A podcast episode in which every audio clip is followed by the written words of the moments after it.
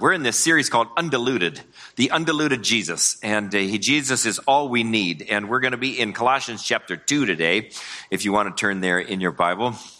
And uh, next week, we're actually having a guest speaker, Ray Johnson from uh, Bayside up in Sacramento. Some of you might remember he was here last year. Well, he's coming back uh, doing a conference uh, down in uh, uh, Carlsbad. So I said, couldn't you come preach the Sunday before that? And he said, yes. So he's going to be here with us next Sunday. We'll have a lot of fun. Well, last week we were talking about Jesus. He's the best. And we saw how we do, if we're going to be fully devoted followers of Jesus, that we make God's word known. We're, we're the Bible that some people read. And um, we are powered by Jesus alive in us, and we need to be growing up to spiritual maturity. So Paul continues this, it's a love letter, really, that we're looking at in this whole book. And he continues some of the same idea in what we've marked as chapter two. That Jesus is all we need. Jesus is all we need. We don't need to be mixing in three parts Jesus and two parts of the world.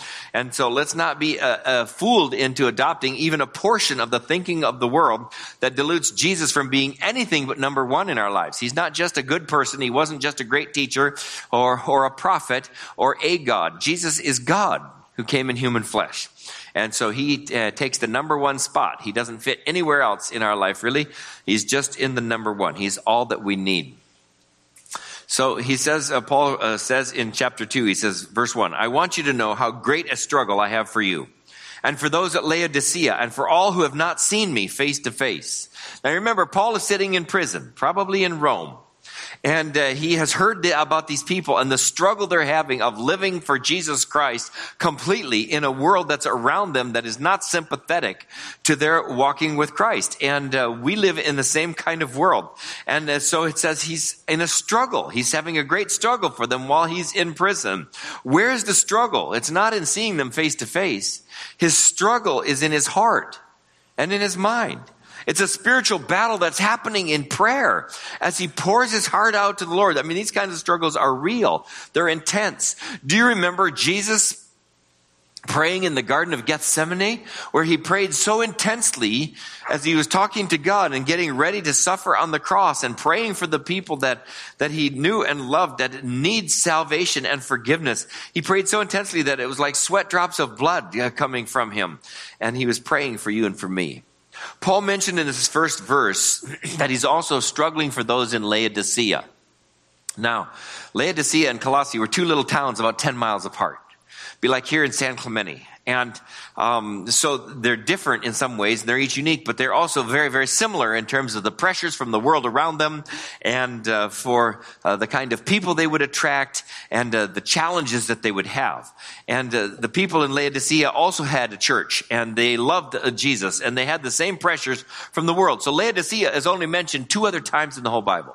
Once in chapter four here in the book of uh, Colossians, he mentions that, would you please read this letter to the Laodiceans and read the letter that I wrote to the Laodiceans in, in Colossae. And that letter has been lost, so we don't have that. But we know that he wanted this letter read there because they had some of the same kind of pressures. There is, however, a, Bible, a little letter that was written to them, and it's in Revelation. It's one of the seven churches of Revelation. And so this letter to Colossians, to the Colossians was written probably around 60 AD, and the letter to Laodicea in, that's in Revelation was probably written around 90 AD. So it's a little further along. Uh, but it's a sad letter uh, that was written to them because the people in Laodicea, like the ones in Colossae, had been in love with Jesus. But they had drifted from taking Jesus as their Savior to taking Jesus for granted. They had let the values of the world creep in to the point where they looked like the world. And so here's what it says in Revelation chapter 3, starting verse 14. To the angel of the church in Laodicea, write the words of the Amen, the faithful and true witness, the beginning of God's creation. In other words, this is Jesus speaking to them. I know your works. You're neither cold nor hot. Would that you were either cold or hot. So because you are lukewarm and neither hot nor cold, I will spit you out of my mouth. For you say, I am rich. I have prospered. I need nothing not realizing that you are wretched, pitiful, poor, blind, and naked. I counsel you to buy from me gold refined by fire so that you may be rich, and white garments so that you may clothe yourself, and the shame of your nakedness may not be seen, and salve to anoint your eyes so that you may see. Those whom I love, I reprove, and I discipline. Be zealous and repent. Behold, I stand at the door and I knock. If anyone hears my voice and opens the door, I will come into him and eat with him, and he with me. The one who conquers, I will grant to sit with me on my throne, and I also conquered and sat down with my Father on his throne. Whoever has an ear, let him hear what the Spirit says to the churches. Well, look how far they've drifted from when they first fell in love with Jesus. How sad. From taking him as Savior to taking him for granted.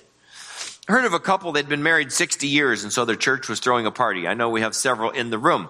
And um, so they were throwing a party and uh, you know the, everybody was celebrating the husband and wife sitting next to each other and she leans over to whisper something in his ear. Of course it might have been his bad ear i'm not sure but um, you know she whispers something and he kind of rears back and he says to her loud enough unfortunately for a lot of people to hear well i'm kind of tired of you too and she says no no no i said i'm so proud of you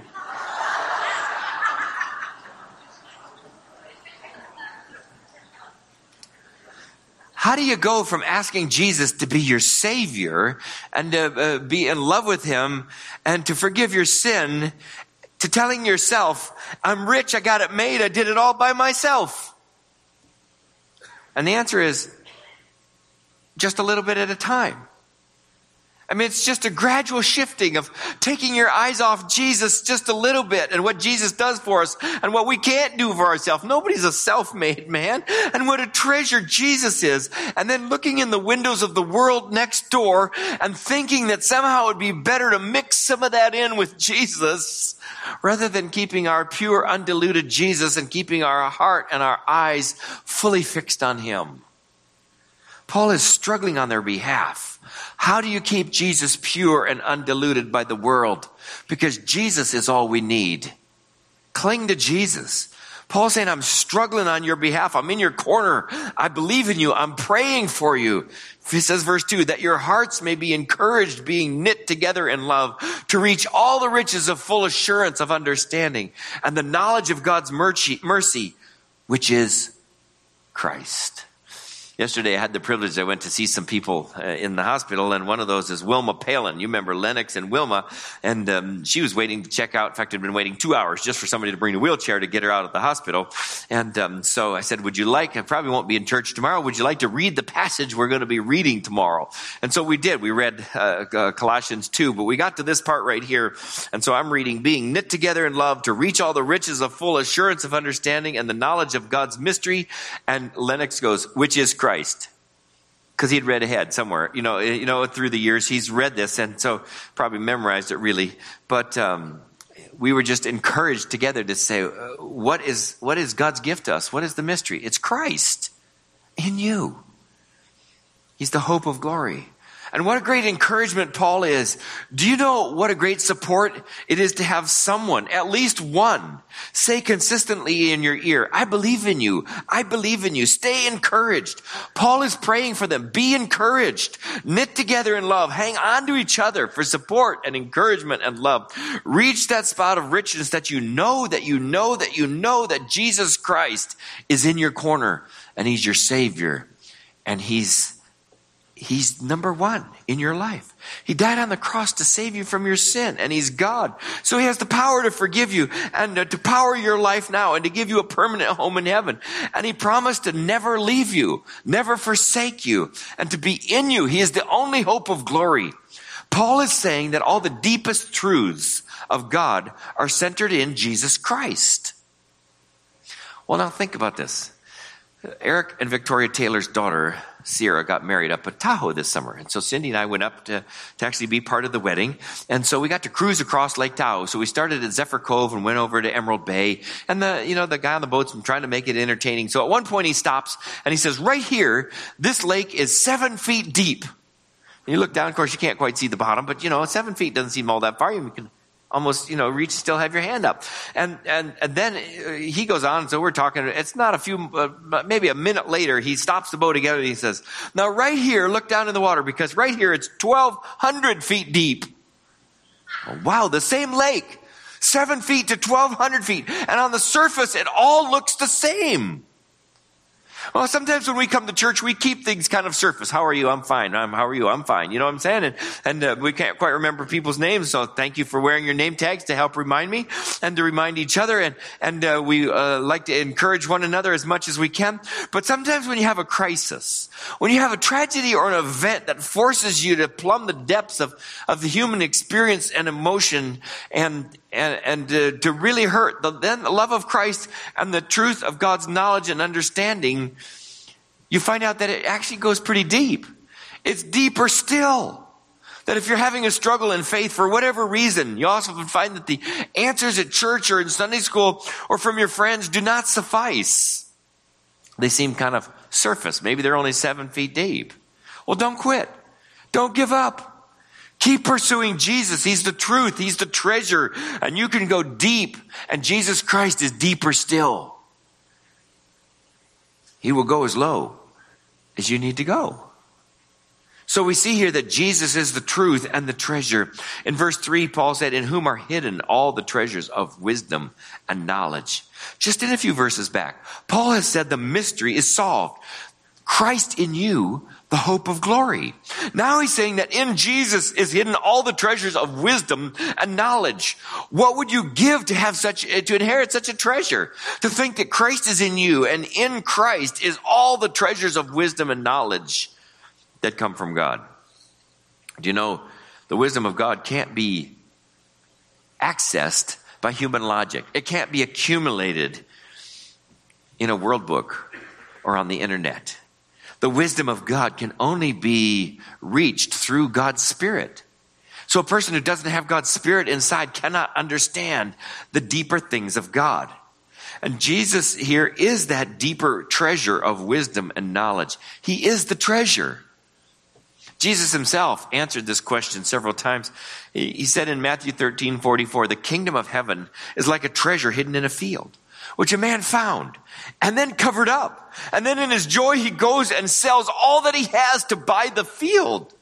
Now imagine if you were out somewhere maybe in the foothills or somewhere and you're are out on the desert and you're digging around for some reason in a shovel and uh, you happen to bonk into something under and so you scratch away and it's it's a chest and so you end up uncovering it it's a footlocker and so out of curiosity you play archaeologist and you uncover the whole chest and when you finally pry it open it's full of so many gold coins and treasure that you just know that it's worth at least a hundred times of everything you've got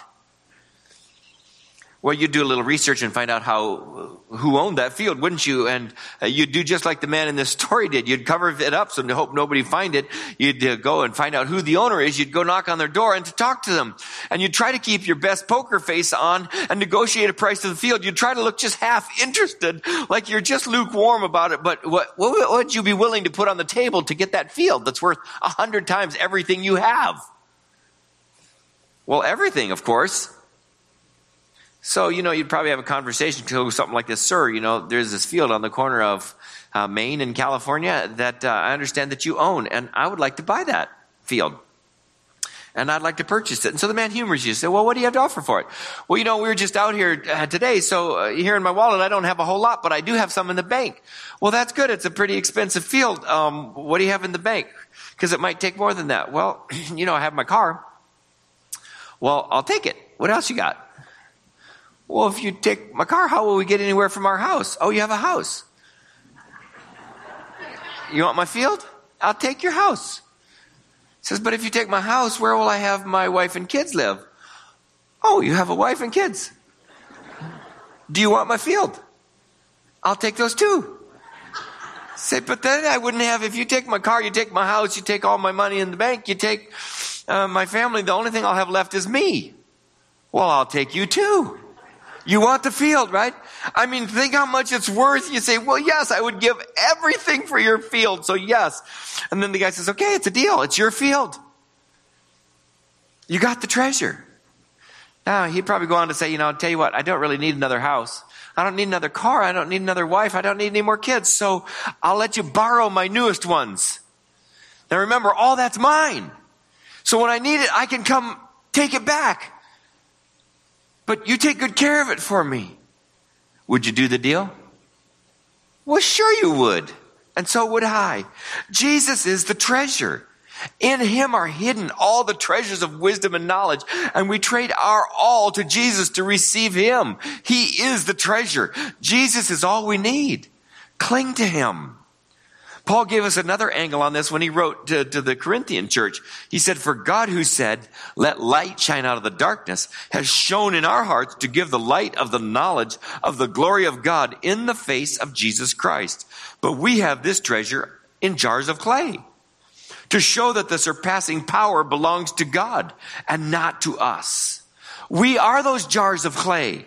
God has put into our mortal flesh his immortal treasure he has placed in us.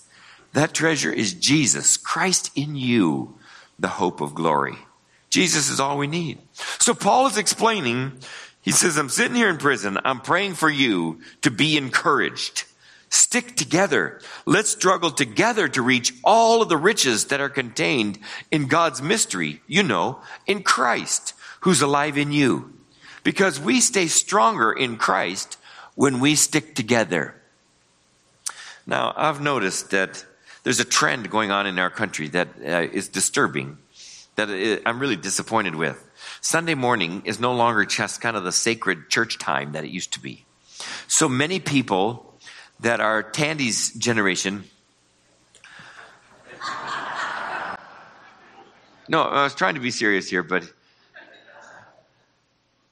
when they think of regular church attendance, when you think of regular church attendance, you're thinking eight, nine, or ten times out of ten.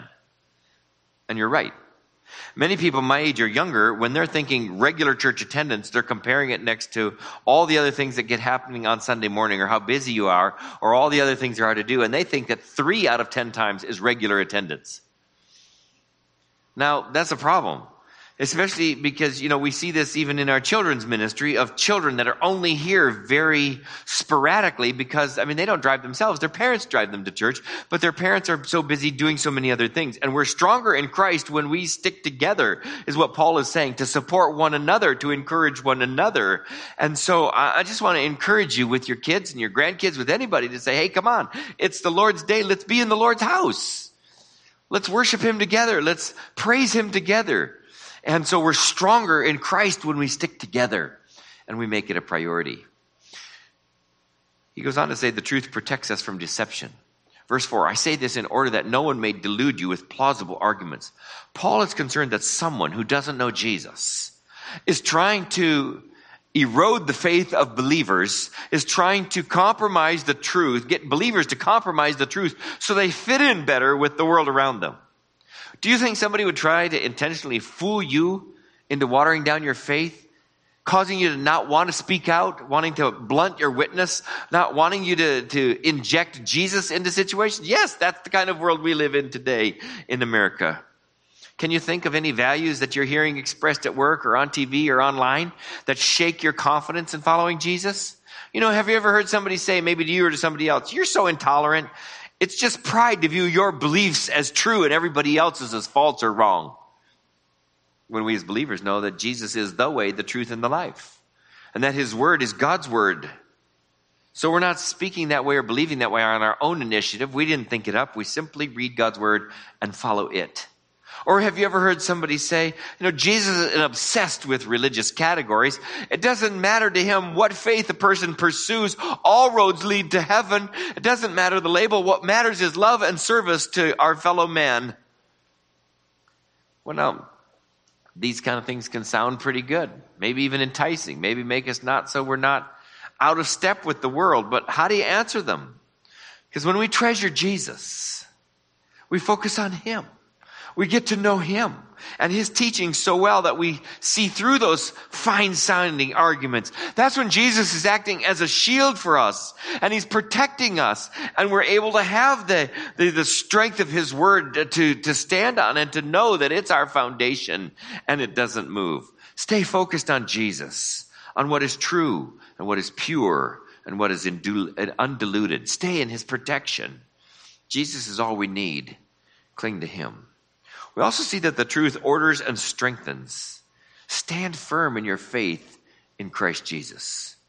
Verse 5, Paul says, Though I'm absent in the body, yet I'm with you in spirit rejoicing to see your good order and the firmness of your faith in Christ Jesus. Now, what Paul's trying to say here is to tell him to stand strong in Jesus Christ, and I can see the firmness of your faith. In other words, those are military terms for order and discipline of strength.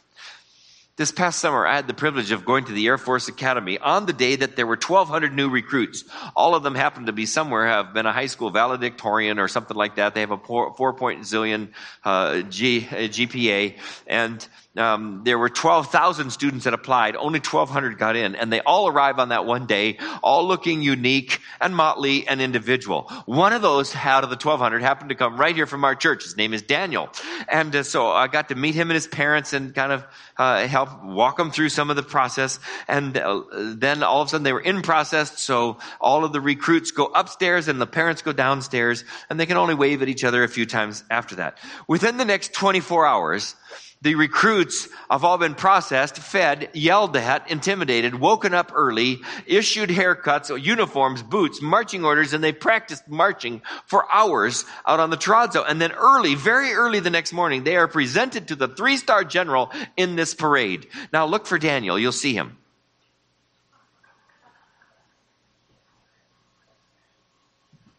The guts this is as close as I dare to get. There he is.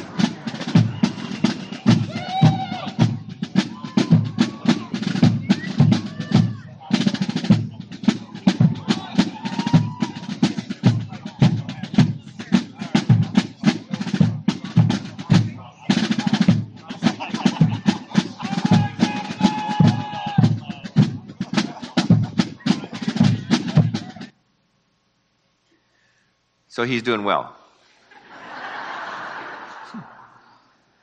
but you also notice that they're all working together. They're all moving the same direction. They're all listening to the same voice. Order is talking about what we just saw, going from individualism to order to become a disciplined group who work together. Firm is a word meaning solidity and compactness. Paul is underlining the unyielding nature of our faith, that we have one head, one Lord, one Christ, named Jesus. He is undiluted and pure and powerful, and his proper place in the universe and in your life is number one. So don't share that spot with anything or anybody else.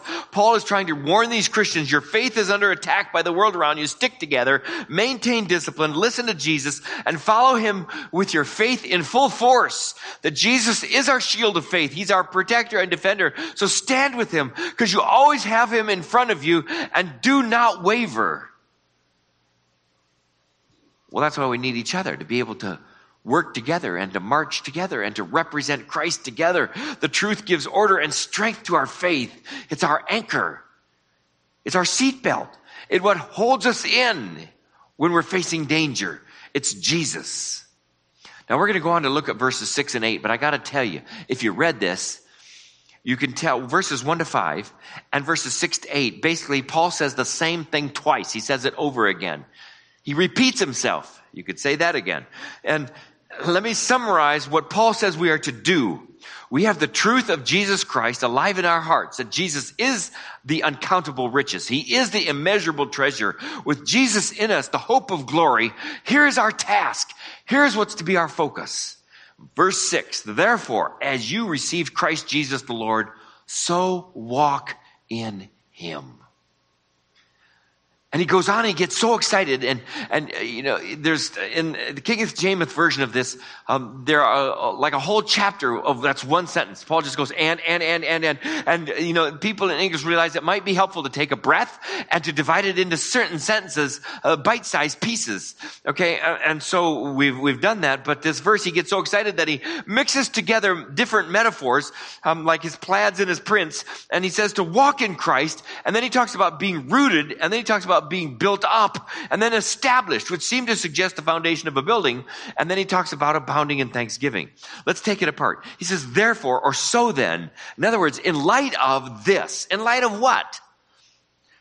That's Christ in you, the hope of glory. That Jesus is the treasure who comes from God.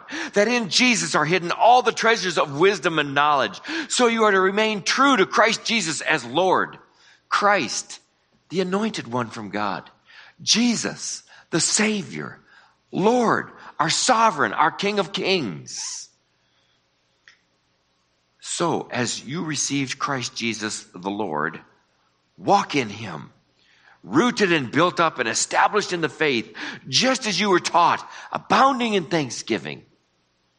Now, this doesn't necessarily come out in the English, but rooted and built up are in the perfect tense, or rooted is in the perfect tense, which I reminded you last week is completed action. It's finished with a continuing positive result. So you're rooted, you're, you're grounded. And then built up is in the present tense, which is a continual process. We get built up and we get tired and we get built up and we get torn down and we get built up and we, we, we, you know, we're like a bicycle tire that gets pumped up and then it's good for a while, but then it goes a little flat and it gets pumped up again. That we need spiritual renewal and to be renewed. I had one of those moments this week of renewal. We're sitting around our staff table, all the, the pastors and staff, and we pray and we pray for you and we go over the business and we look at the calendar and then we go around the circle to see who has what. And I get around the circle and there's Pastor Bob Vanderzag who visits in the hospital and he also uh, leads our grief share. And I don't know if he or Tandy are older. I'm not, I'm not sure. I don't want to ask him. Okay. But, but, but they're contemporaries. Okay. So he's been a pastor for a while. He's retired. Now he's come just for fun to work alongside of us. And we get to him and Pastor Bob says, well, listen, I've been reading this book. They found the secret. This is the life, he's, a book, he says, of, of 12 or 20 Christians who already had Jesus in their heart, but they just felt blessings just kind of dribbled along in their life. He says, remember that song, Showers of Blessing, Showers of Blessing We Need? Which I thought wasn't in our hymn book because I looked up Showers of Blessing. But the title is There Shall Be Showers of Blessing. It's number 430. Somebody found it during the rest of the sermon in the first hour. Okay. So there shall be showers of blessing. And it says mercy drops round us are falling. So he made the comparison. It says my whole ministry as I look back has been mercy drops, just little spatterings on the concrete around me where I'm praying for showers of blessings. He said, and these people, God showered them on them, where their life was just a continual uh, fountain of blessings, and they were used to bless hundreds, if not thousands, of other people. He said, I'm praying that now, between now and when I go to heaven, that my ministry and my life will be so much more fruitful than it ever was when it was just mercy drops for all those years. Now I'm looking at this guy and I'm thinking, I am so impressed by you. Here you've lived for Jesus all your life and now in your 80s you're praying, not Lord, make my life comfortable or just give me more comforts or pleasures, but how do I be a conduit of God's Spirit to bless people around me even greater than I ever did in my whole career? Lord, give me showers of blessing. I go, wow, that is a great example for me and a motivation. So I wanted to share with you. It might motivate you as well to say, God, do that in my life too. Do that in our church too. Start with me. That your blessings would be so poured out that people would be turning to Jesus and getting right in relationships and doing the right things and growing in their families and reaching out in our community as salt and light and making a difference Paul, that's what Paul is saying here. Built up, that we get a little tired, and then we need to be built back up. Then he goes on to say, established in the faith. Established is in the present tense. In other words, we also need to be established and then reestablished and reestablished. And we seem to slip and we need to reestablish. It's kind of like hill, climbing a hill of sand, but you keep reestablishing your footsteps until you reach the top. What he's saying here, I think, is that we need to, and he's talking to a group that we need to make our church and our Christian friends more of a priority. We need each other. So I'd like you to put out some effort today in a practical way when the service is over to meet somebody you don't know by name. Meet somebody and be an encouragement. To be here regularly, be, be a regular, and to care for one another. We probably need more greeters for this service more ushers, more people can help, more people wearing name tags, more people reaching out and caring intentionally, not just to be nice, but for the sake of Christ. As we pray, Lord, not just mercy drops, shower us with your blessings. I don't know. And then Paul goes on to say, besides walk in Christ, then he says, abounding in thanksgiving. I don't know if you've noticed, but Paul is big on overflowing with thankfulness and thanksgiving. Here, I thought, wow, Thanksgiving is a long way away, and Pastor Bob already had us singing about Christmas, you know, and jumping right over Thanksgiving. And this thanks, thank, thankfulness right here is, uh, is in the present tense. So the idea is we overflow with thankfulness over and over and over and over and over, like Paul did. Make it a daily habit. Make it a life habit. Have you let any thank yous escape your lips already this morning? Or have you taken the people who served you for granted? I mean, we could say thank you to God for the big things, you know, like our salvation and that Christ is in us and that we're the hope of glory and our sin has been forgiven and a place is reserved in heaven for us. But there are so many other things to abound in thanksgiving for. You don't have to wait for some turkey at the end of November to be reminded to be grateful.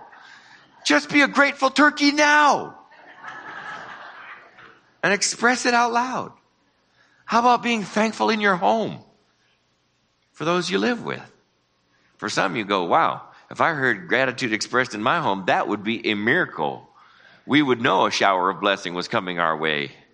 Right? But to let it escape your lips. I mean, I'm suggesting you let at least one thank you slip out of your lips every day to somebody who in your home is serving you.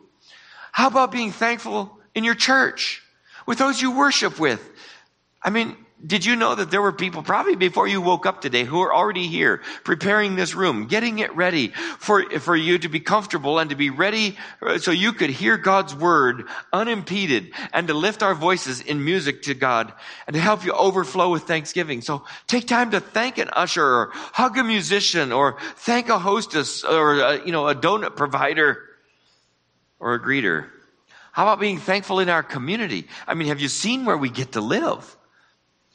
Have you given any thought of how you might improve it or to show your appreciation or to serve our community in the name of Christ? And then finally, to be thankful for Jesus. To not be like the church in Laodicea, like the one at Colossae was headed that same direction. We could drift that way too if we're not intentional about keeping Jesus as the center of our focus. He's all we need. He's that precious treasure from God that when you find him, you joyfully sell all you have, you give it away just to possess Jesus. Give me Jesus. Give me Jesus. You can have all the rest. Just give me Jesus. Shall we pray? Jesus, we thank you for your word. We thank you that a guy sitting in prison could have such a perspective that he would help turn our eyes to you. He would lift our faces to the Savior he would help lift us into walking in Christ, being rooted and grounded and established in you, and to choose thankfulness. Thankful for you above all else. So I pray that we will be those people, that we will encourage one another, we will stay focused on the main thing. It's Jesus, Christ in you, the hope of glory, our King and Kings and Lord of Lords.